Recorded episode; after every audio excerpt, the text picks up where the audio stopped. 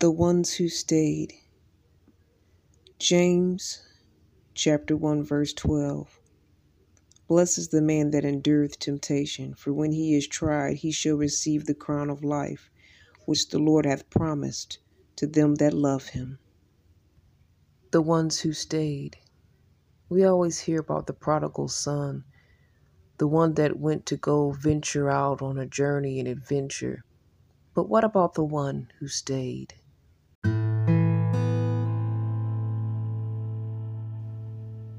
Job is the one who stayed. He stayed loyal. He went through boils. Honestly, I had a boil and it was the worst thing ever, and I only had one.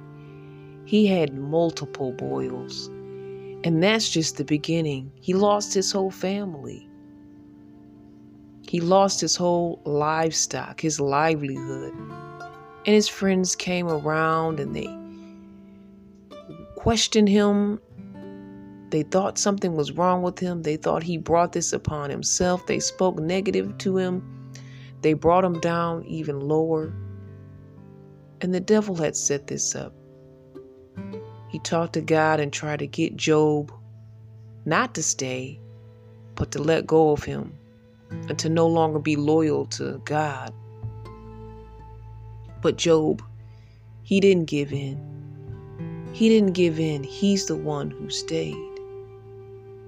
Isn't it hard to stay? Stay the course when you're going through so many battles and struggles and you just don't know how you're going to make it out.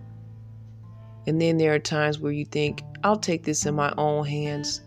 What can I do? I'll make this work. I'll fix this. All these things going on in Job's life. It was beyond him. It was beyond his power. There's nothing that he could do, even if he wanted to. All he could do is either deny God or stay. And he stayed. Despite what the devil planned and what the devil thought he was going to do. What a great testament for us as we get tempted in life, as we go through struggles in life and we just want to give up and everything around us tells us to give up. Even the people around us, even our loved ones, tell us to give up. And sometimes our loved ones are no longer around. But look, Job, he's the one who stayed. But he didn't stay destitute. He didn't stay down. He didn't stay sick. God pulled him up from that muck and mire.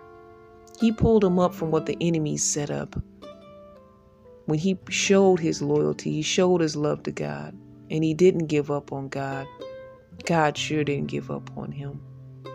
He blessed him so many times more.